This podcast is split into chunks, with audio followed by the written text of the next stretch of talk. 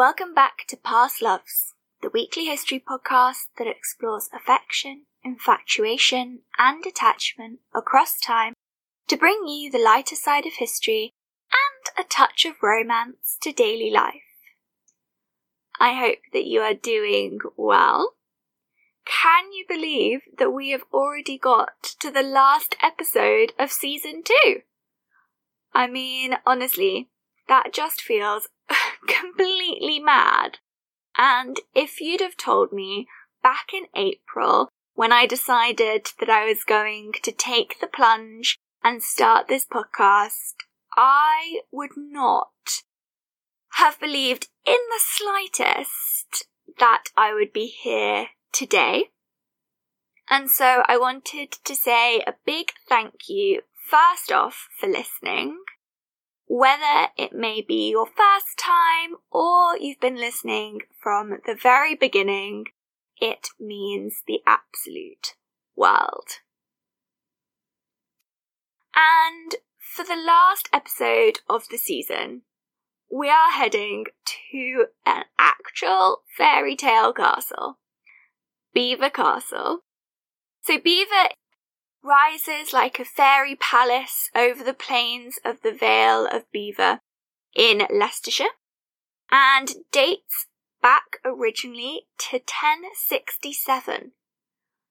I thought I'd first heard about it on Phil Spencer's Stately Homes, which is an absolutely fantastic show. If you're in the UK, you can see all the episodes on 4 on demand and it is absolute heaven, a joyous little escape into the greatest stately homes in the UK.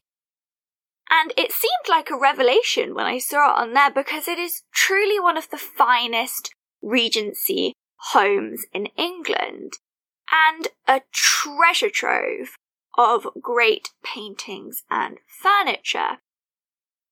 But actually, you might recognise Belvoir from Netflix's The Crown, in which Belvoir Castle plays a starring role as it stands in for Windsor Castle across all of the three seasons that they've been. And it is also in The Young Victoria. And I love The Young Victoria. I mean, my love for Emily Blunt knows no bounds.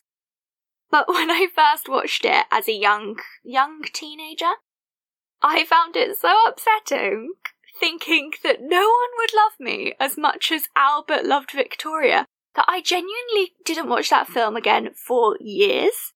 It had such a profound effect on me because the story there is just oh, so beautiful and this Belvoir, it's stunning.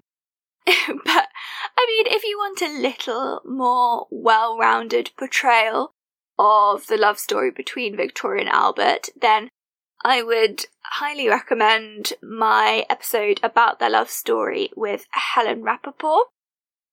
But I mean, also The Young Victoria. It's an incredible film. And it has a beautiful backdrop. Anyway, Belvoir Castle is the home to the Duke and Duchess of Rutland, and it is also the home to a great love story. Today I will be discussing the relationship between the fifth Duke and Duchess of Rutland, Elizabeth and John Henry, who really were the ultimate regency power couple they are also the couple behind the Belvoir that you see today, as four castles have stood on that same spot since 1067. Joining me to discuss their relationship is the 11th Duchess of Rutland, which is such a big honour because Her Grace takes us truly into the heart of Belvoir Castle.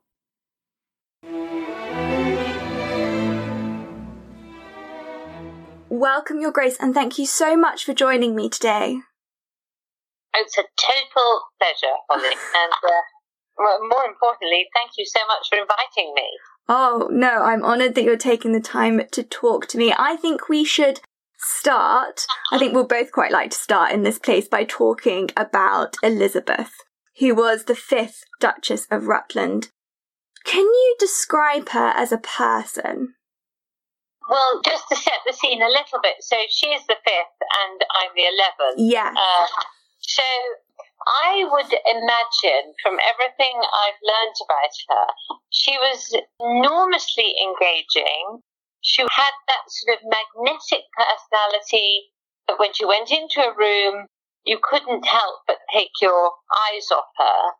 And yet, and yet, I think most probably she was a very powerful soul mm. wrapped up in a, a neat, small, effective body.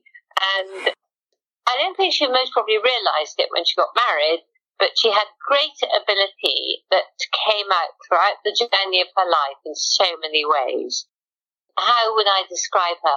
Well, she is my mentor. She's my absolute mentor. So I have spent my entire time here at Belvoir with her always on my shoulder and whether she's looking at me from a portrait or I just feel her presence, I mm. feel her aura, she's with me. And for that reason, I've become a great, great fan of hers. I'm not surprised. Do you have a favourite portrait of her? Most probably, there's a great uh, portrait of her by Hoppner that's in our ballroom which is a wonderful picture of uh, at the top of the spring gardens. Mm. And why I love that picture, Holly, is because uh, it wasn't until I studied it when I think I was doing a talk in America that I suddenly realized that the lake below her, well, there was a lake below her. And at that time, the garden was very overgrown. Everything was kind of climbing in on one. Mm. And so I was so inspired by this, I got the bulldozer out and went out and put the lake below. So, yeah, that's yeah, and that's got a wonderful poem at the base of it. Oh, that's so lovely to recreate what she would see. Uh, yeah, I know. And it, that's how it is every day here. Um, it is very much Elizabeth's story, and it feels very much as if I'm just completing the job that she, her life coming to a sudden end suddenly mm. was brought to a close and um, it, it sometimes feels as if she even found me to do the job. I know that's quite strange, but that's how I feel. So, yeah, it's a very, very special picture. Yes. And she had quite a special childhood as well. What was her childhood like? Yeah, so Elizabeth and we've got to remember this is the, the end of the 1700s. Um, she grew up at the magnificent home in Yorkshire called Castle Howard, and she was the daughter of the fifth Earl and Countess of Carlisle. And, and they were called Frederick and Margaret. And they completed the building of Castle Howard with Frederick actually furnishing the home with masterpieces of art because he too had a great passion for beauty. Mm. So I always felt, Holly, that her childhood had an enormous influence because when she arrived here at Belvoir, you've got to remember she was only 18. When she arrived, it was deeply disappointing because it was a Charles II building. It was quite squat. It didn't have great towers and parapet. And there was a lot of Elizabeth that was wanting to recreate really her home. Mm. That's, I guess, how we have this wonderful Belvoir that we have today. Yes, I mean, but she definitely had a style all of her own because it's so different from Castle Howard. But yeah, I agree. Yeah, she must have been influenced by that. Just seeing her father complete a building and furnish it so incredibly opulently yeah, and I think her father was an enormous influence for her. She had a great amount of respect for him. And we've got to remember that it was a different upbringing then, but, you know, there was a lot of connection between parents and children because they would have had governesses within the home. They would have been there with their families and their nannies and their parents when they were there. Mm. So it was a very, it was almost like being families in lockdown, in fairness. So it was very similar in many ways to how it's just been now. So yeah, no, it was a very special time. Yeah. Now, you mentioned that she was 18 when she got married. Do we know how or when she met John Henry? So, again, the fascinating thing for me, uh, being a Welsh farmer's daughter, is that aristocracy was a very close knit society. Mm. So, a, a very elite, yes, but also close knit. So they would have come across each other. Uh, and funny enough, I think John Henry did actually visit Castle Howard. I'll get the exact date for you in my mind. I think it was about 1786. No, sorry, 1796. Because remember that dear old John became Duke at nine, so you know, he'd been trailed around doing his job, learning from other stately homes how things work. Yeah. But he visited in the summer of 1796 Castle Howard on one of his Yorkshire tours, and he may well have seen her there. But it wasn't really until our archives uncovered that they probably fell in love in London during January or February 1799 when John, he'd only just turned 21 Mm. and he it was free by then, of course, to make his own mind up on relationships because he was free of his guardians. And he left a note, uh, they say, to the Earl of Carlisle, to Elizabeth's father, in Grosvenor Place on Sunday, the 10th of February, just before Valentine's Day, Oh. asking uh, for an interview with her mother, Elizabeth's mother.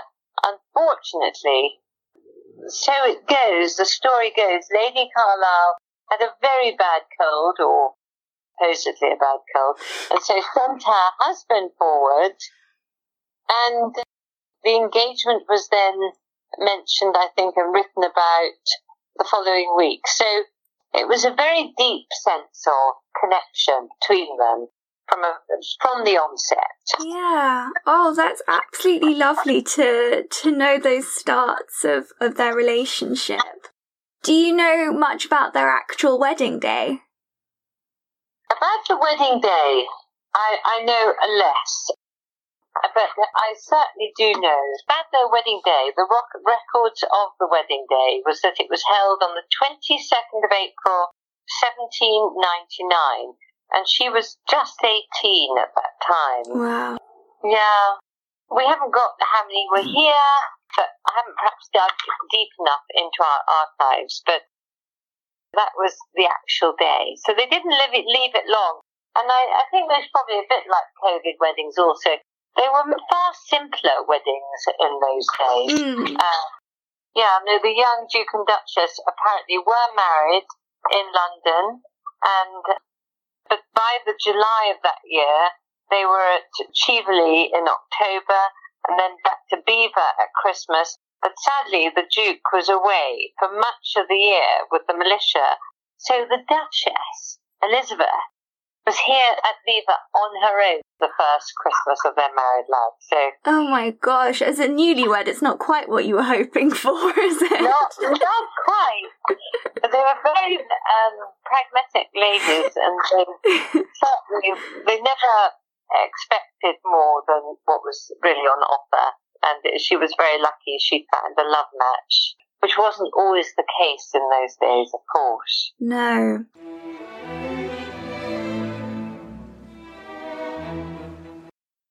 Maybe we should talk a little about John, John Henry, because he was, as you said, the fifth Duke of Rutland, and he was born on the 4th of January 1778. How would you describe John Henry? I think he was a very handsome man, very debonair. He loved his hunting, his shooting. He was a countryman. You know, we found game books in our archives where he, when he went on a day shooting with perhaps just a brother or a, a, a relation or just the keeper at times, he would spend all day uh, looking for one bird that he would have shot. So he was a very good man. Do you have a favourite portrait of him? Oh, well, it has to be the portrait that lies right next to the one of Elizabeth in the Spring Garden. Mm. So she's in a very elegant, sort of debonair outfit with stockings and Regency attire. I think it's also by Hoppner, and it's in our ballroom at the castle. And yes, that for me is John at that young, tender age of 21, marrying this beautiful bride. And yeah, and this love match it was there from right at that moment at the beginning. Mm, I'm quite fond of the cartoons of his 21st birthday party as well. They're, oh, yes. They're, they're quite they're, fun. they are fascinating and they're well worth looking up if, uh, if anyone's listening. Yeah. I think we have long lists of food and how many people were fed and how long it went on for. And yeah, all at a birthday party, which is extraordinary. Yeah, well, he certainly knew how to throw a party, that's what it seems. Oh, yeah, definitely. Maybe we should talk a little about what his parents were like.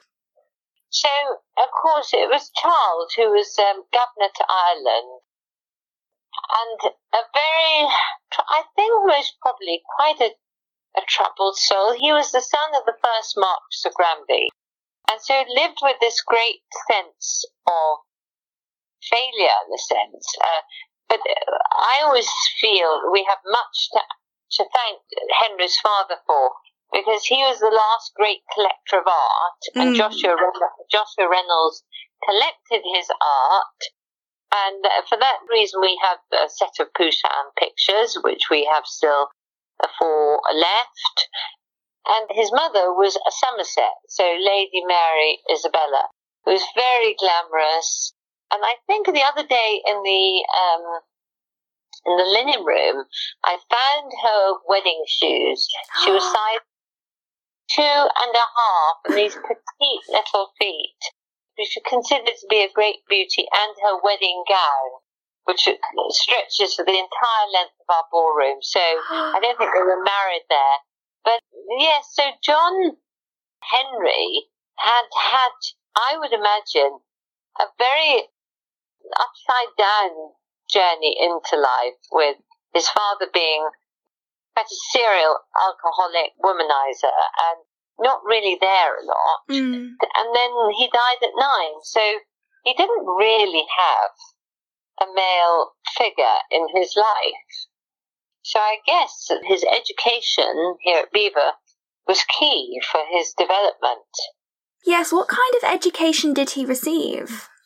So it, it, appears that a clergyman who served as a tutor to John, it was a guy called Sparks, um, pursued uh, the Duke on many of his travels around the British Isles. Mm.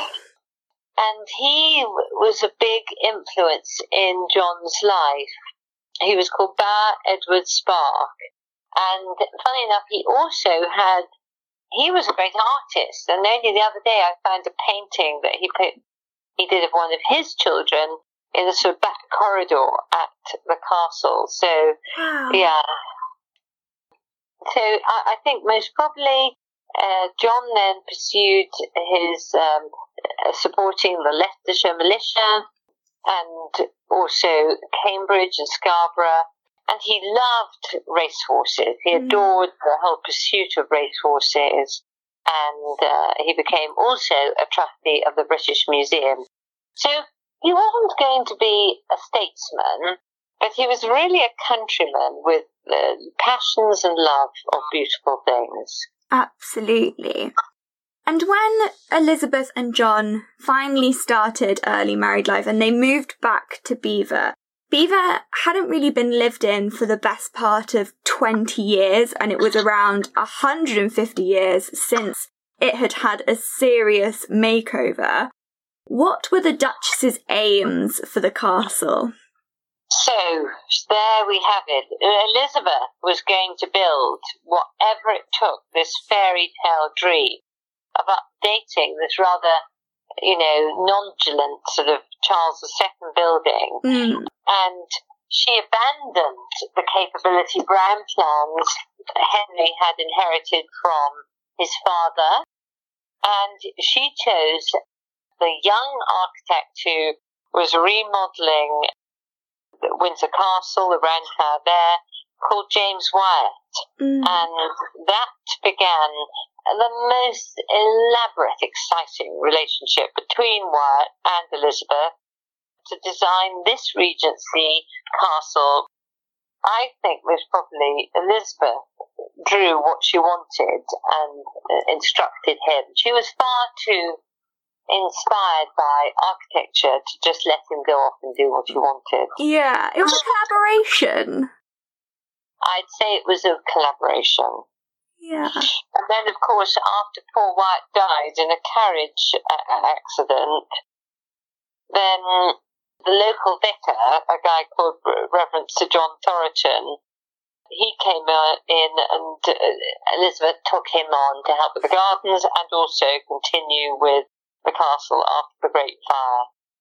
So, what were her plans for the grounds for the castle as well? Because it's very important the setting where Belvoir Castle's. Yes, well, they luckily Brown has always intended these areas to be recreational areas for Yeah. gardens that he left in his plans, and that's always was Brown's intention.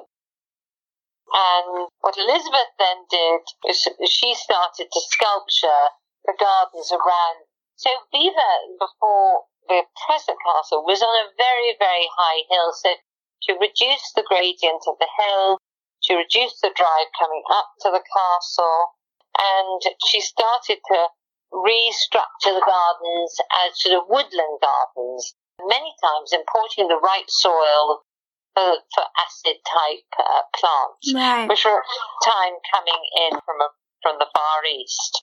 So it was far out thinking, uh, really, for a, a, a woman of her time.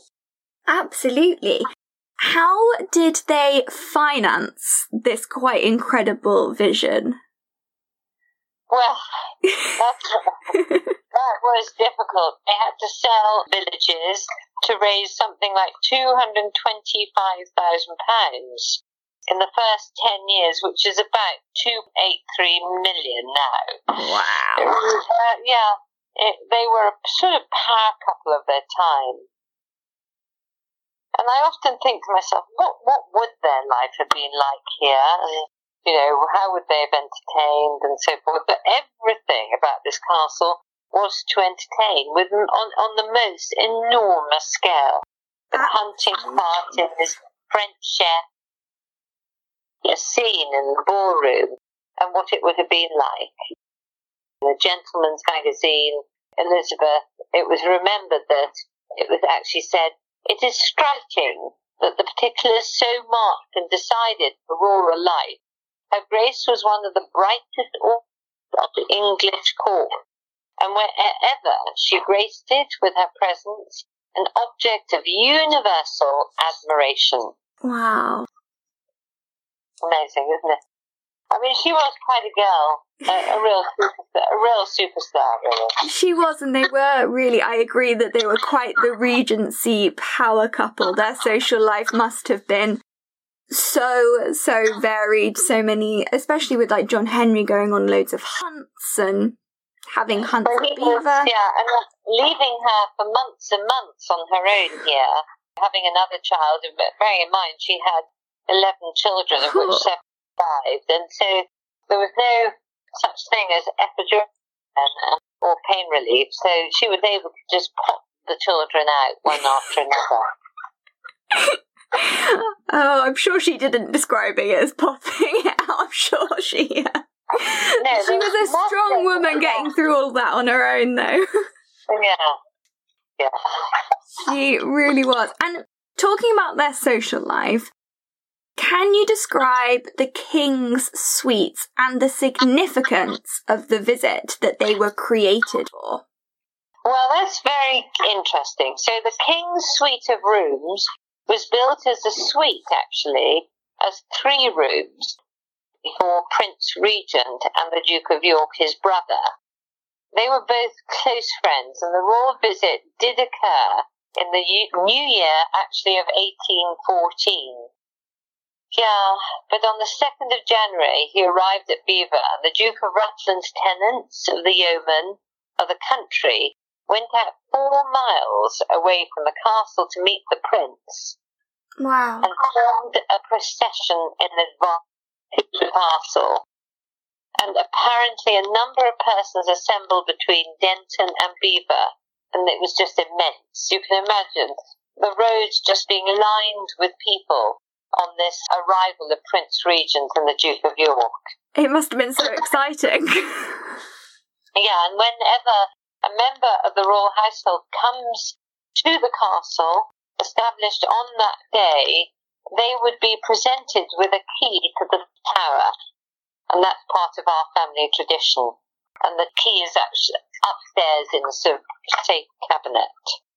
Oh, I mean, I think it's incredible living with so much history around you. It's so special to be able to to have those things that are so steeped in stories. I know it's extraordinary, but it took me a long time to really. I didn't until you've been here a while. You, you almost have to feel the characters. Mm. It's not. It, it, I'm not a historian, so I certainly didn't um, go into it as a historian. I felt my way into this building, and I think that's how I've learned about Elizabeth. Yeah. Do you think it was a marriage of equals between them? Um, I think it's been suggested in many letters I've read that it was a love of collaboration. Yeah. The Duke was away and it fell to Elizabeth to manage and rebuild the estate. But the Duke's steward, who was the most important the private secretary, I guess, wrote about her. By her good management, his estates were improved. Her Grace was a successful, practical farmer upon a large scale. So she had from everyone that surrounded them. So I think he the Duke respected her enormously, mm. and she pretty much let him get on with his life, and she got on with hers. And when they met up, they met up.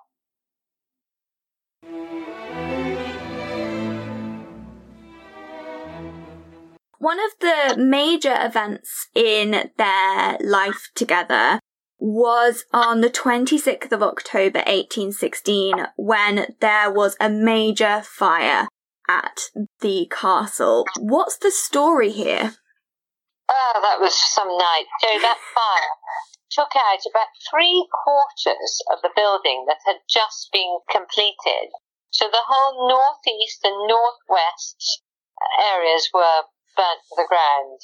And it seems that only by the bricking up of the Regent's Gallery door, wow. which is top of the Regent's Gallery staircase, did they manage to stop the fire. And that was by the staff who so bravely came in. And they also, that very night, many, many fine, fine pictures were destroyed. So Van Dyck's, Rembrandt's, Reynolds, and it was John himself who wrote, I arrived today from a scene of ruin, desolation, and horror. To say the extent of our loss is impossible. The calamity is heavy indeed.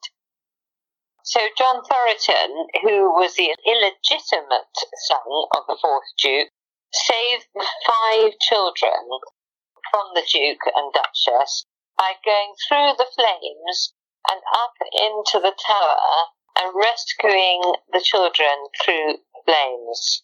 Wow. I mean, that's unbelievable, isn't it? Absolutely. So, what were the financial ramifications of this fire? So, fortunately, the Duke had insured the building. However, the not enough. Mm. So at the time of the fire, the bank balance was only around a thousand pounds. They couldn't rebuild what they'd just lost. So Institute got hold of twelve thousand pounds out of the insurers to cover the loss of the paintings and as well as uh, building, working, making it a, a total of about 18,000. It wasn't enough, sadly, though, Holly. Uh, so they had to sell some more land. I mean, how the castle really did seem to swallow money at some points, didn't it? oh my goodness. I mean, can you imagine completing your new build and then all of a sudden and they believe it was started by Luddites. So there was a lot of disgruntled employees at this time because there was a lot of changes with mechanisation. So many people were losing their jobs, and that's one of the things that they believe um, it could well have been started by Luddites. Yes, what that would explain it, because otherwise it's just this horrible, horrible um loss, really, for a freak of nature. But they had enough money now, really, to create even more dramatic rooms. Can you describe the absolute splendour of the Elizabeth Saloon? Oh, so the Elizabeth Saloon, which obviously it changed it, its direction because during the time this was being created, towards the end of the creation of it, it was very sadly Elizabeth who lost her life. But if we go back to the Elizabeth Saloon, it's Louis XIV style. It had a ceiling that was commissioned with a, a myth of paintings of living children without wings and children that died with wings. Um, yes, it was created in that style after a shopping spree to Paris, where the Duchess had actually a journal of that trip that she privately printed. That's quite a thing for someone at that time. It is. It sounds absolutely fabulous yeah. as well at the same time. and of course, um, as a couple, they love to collect antiques uh, for their new home. So just like we do nowadays, they, they were actually moulding their home to give the appearance of antiquity and oldness at the time. And the Duchess planned for the room. She wanted to shield this room from her family, from her friends, and unveil it for her husband's birthday in the January. But then all of a sudden, in the November 1825, she was taken from us and suddenly died. Yeah, and it was so, so sudden. How is she commemorated in the room now? After the death, the room became a sort of memorial to Elizabeth. And now it features this fabulous life-size statue by Matthew Cotes Wyatt of her at the entrance of the door with a clear mirror behind her. So at all times she appears to be in the room with you. It's absolutely stunning. Uh, it's quite eerie actually, isn't it? if you're there you stand next to her, you realise the presence of this lady in this castle. Absolutely, and it must have been a really big change for John Henry. In the Gentleman's Magazine, they reported that the Duke never quitted the bedside till she had ceased to breathe, which I just thought was so poignant and a testament to their relationship. What was John's life like after Elizabeth died? Oh, he was heartbroken. He never remarried. According to Ella, he wrote to the Duke's tenants, which explains his great loss. If I, if I can repeat to you, it says, The Duchess of Rutland has left seven affectionate children to the care of a father. Whose cruel fate it is to deplore the loss of a companion who after more than 26 years of wedded happiness and of increasing admiration on his part, has been snatched for him. In this distinguished lady were united the attractive softness of the most perfect grace and beauty, with a vigour of understanding a clearness of intellect, seldom equalled in either sex. A discontent family will forever deplore a unique and untimely death. A wide circle of friends will be deprived of its brightest ornament, and the country at large will have reason to regret the loss of that public spirit. Wow. Yeah, wow, exactly.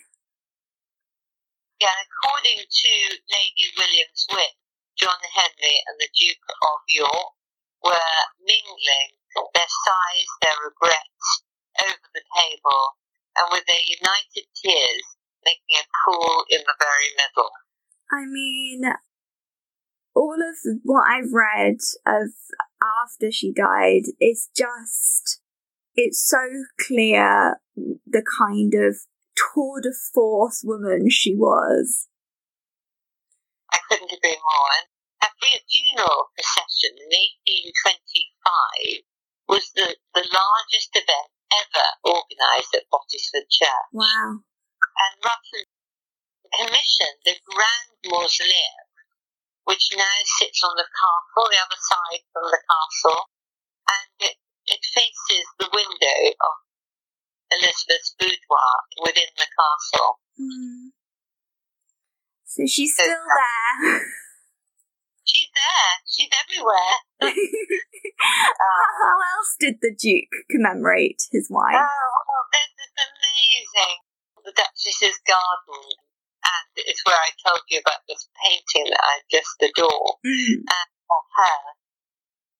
But on the tablet below in the garden that she's leaning up again, Mr. Bath of Haddon with a sonnet that was written by the Duke in memory of the Duchess. And funny enough, I always repeat this at talks that I do and I talk around the world about this extraordinary woman. But I'll just, if I may, share it with you oh, today. Oh, please do, because I love this sonnet so much.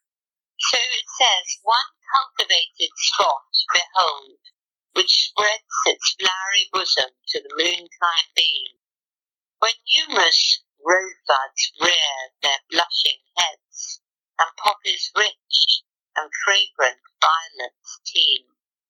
Far from the busy world's unceasing sound, here has Eliza fixed her favourite seat just emblem of the scene around, pure as the flower that smiles beneath her feet.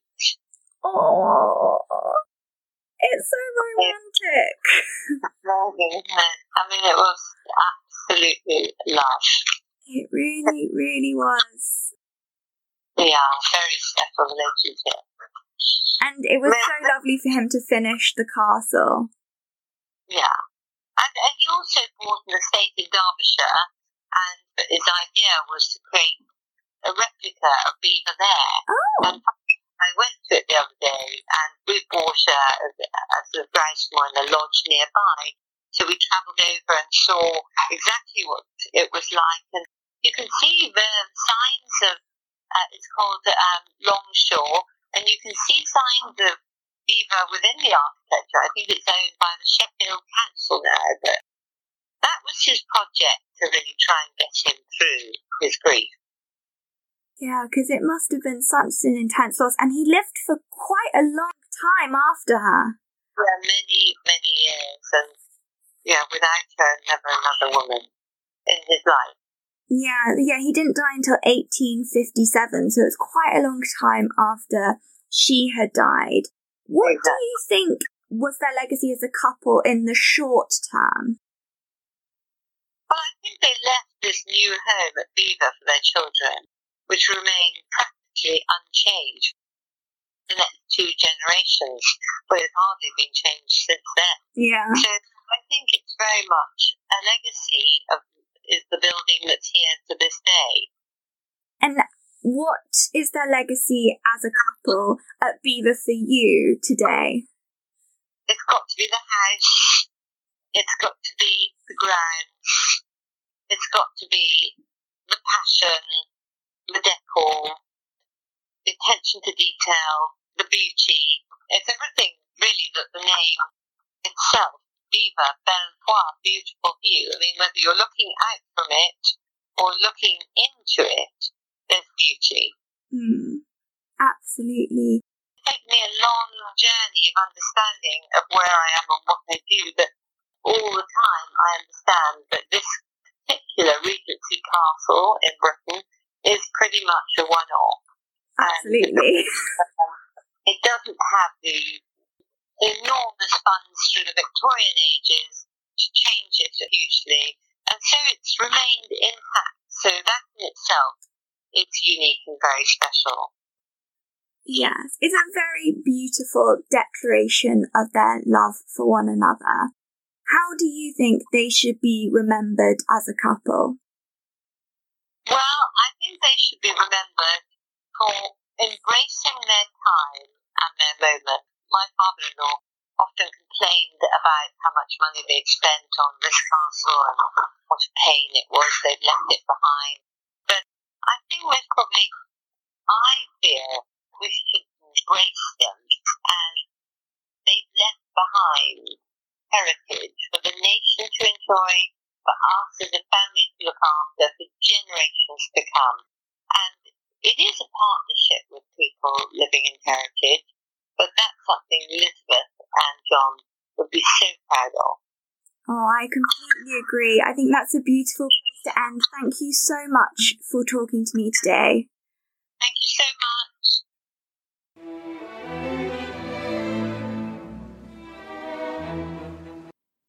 And thank you for listening. It was such a pleasure talking to Her Grace. Uh, I was so very excited, and I think it was the perfect way to end the season with such an incredible guest and love story. I think my favourite thing that Her Grace mentioned was the sonnet written by the Duke in memory of the Duchess, and that end, the Here has Eliza fixed her favourite seat, chaste emblem of the scene around, pure as the flower that smiles beneath her feet. I think John Henry's love for Elizabeth is just so palpable in that, and, well, any man who writes a sonnet for his wife wins a place in my heart always. Of course, though, it's Elizabeth, who I just fell in love with. She really is quite the remarkable woman. And it is so lovely that her vision can now be enjoyed by all of us. Because Belvoir Castle is one of the country's finest Regency castles, and it was all down to their love story. At the moment, the house and gardens are open, but there are only a few more days left of the October opening before winter opening starts to apply in November, when, uh, dare I say it this early, but you'll be able to get into the Christmas spirit. Of course, for the most up to date information, the best thing to do is check the website, which I will leave a link to in the show notes. Regardless of what old COVID might be doing as well, you can also take an online tour of the castle, which is narrated by Her Grace, with the history of the castle and exclusive stories. I thoroughly enjoyed it and would highly recommend checking it out. I thought it was so, so well done and it really gives you an insight into the grandeur of the castle and the beauty of the castle and the history, of course, of the castle. There is also a book co-authored by Her Grace called Belvoir Castle, A Thousand Years of Family Art and Architecture, which offers even more insight into Belvoir beyond Elizabeth and John Henry to the 36 generations of the family who have lived there. If you've enjoyed this episode, please rate, review, and subscribe to it wherever you are listening now. This means that more fellow romantics with a love of history can find the podcast, and selfishly, it means a lot to me. Perhaps you could leave a comment with what your favourite episode has been so far, or maybe who you'd like to hear about in season three. In the meantime, you can always find me over on Instagram at Past Loves Podcast, where you will find plenty more love stories in perfect bite sized chunks, whilst the podcast is in hiatus for a while. Really, if past loves is your current love, there's no better place to be. Because that is it from me for another season. Until soon.